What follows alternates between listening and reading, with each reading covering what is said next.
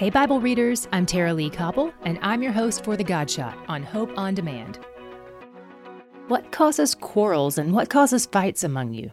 Is it not this that your passions are at war within you? You desire and do not have, so you murder. You covet and cannot obtain, so you fight and quarrel.